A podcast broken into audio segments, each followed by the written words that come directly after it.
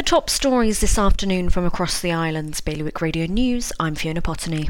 Jersey's government is aiming to be a better parent to children in care with a landmark £1.7 million package deal.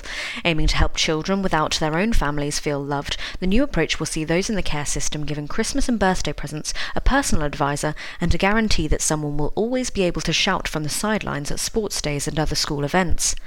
Grooming, revenge porn and other sexual offending will finally become crimes in Guernsey. It comes after the states voted to approve new sexual offences legislation yesterday. A drugs mule has been jailed for 8 years for trying to import 20,000 worth of high-purity cocaine into Jersey. Francis Katapa tried to convince the authorities that he was a record producer visiting an industry contact on the island when he was arrested, but was later found to be carrying 130 grams of the Class A drug internally. And Guernsey's new waste strategy is at risk of becoming a victim of its own success. The pay-as-you-throw model has been so effective at reducing black bag waste and increasing recycling that the state's Trading Supervisory Board president has warned a new scheme will be needed in the years to come. For more on all these stories, visit BailiwickExpress.com. Your weather now mainly fine and sunny this afternoon, becoming cloudy around midnight and a risk of frost overnight. Bailiwick Radio News.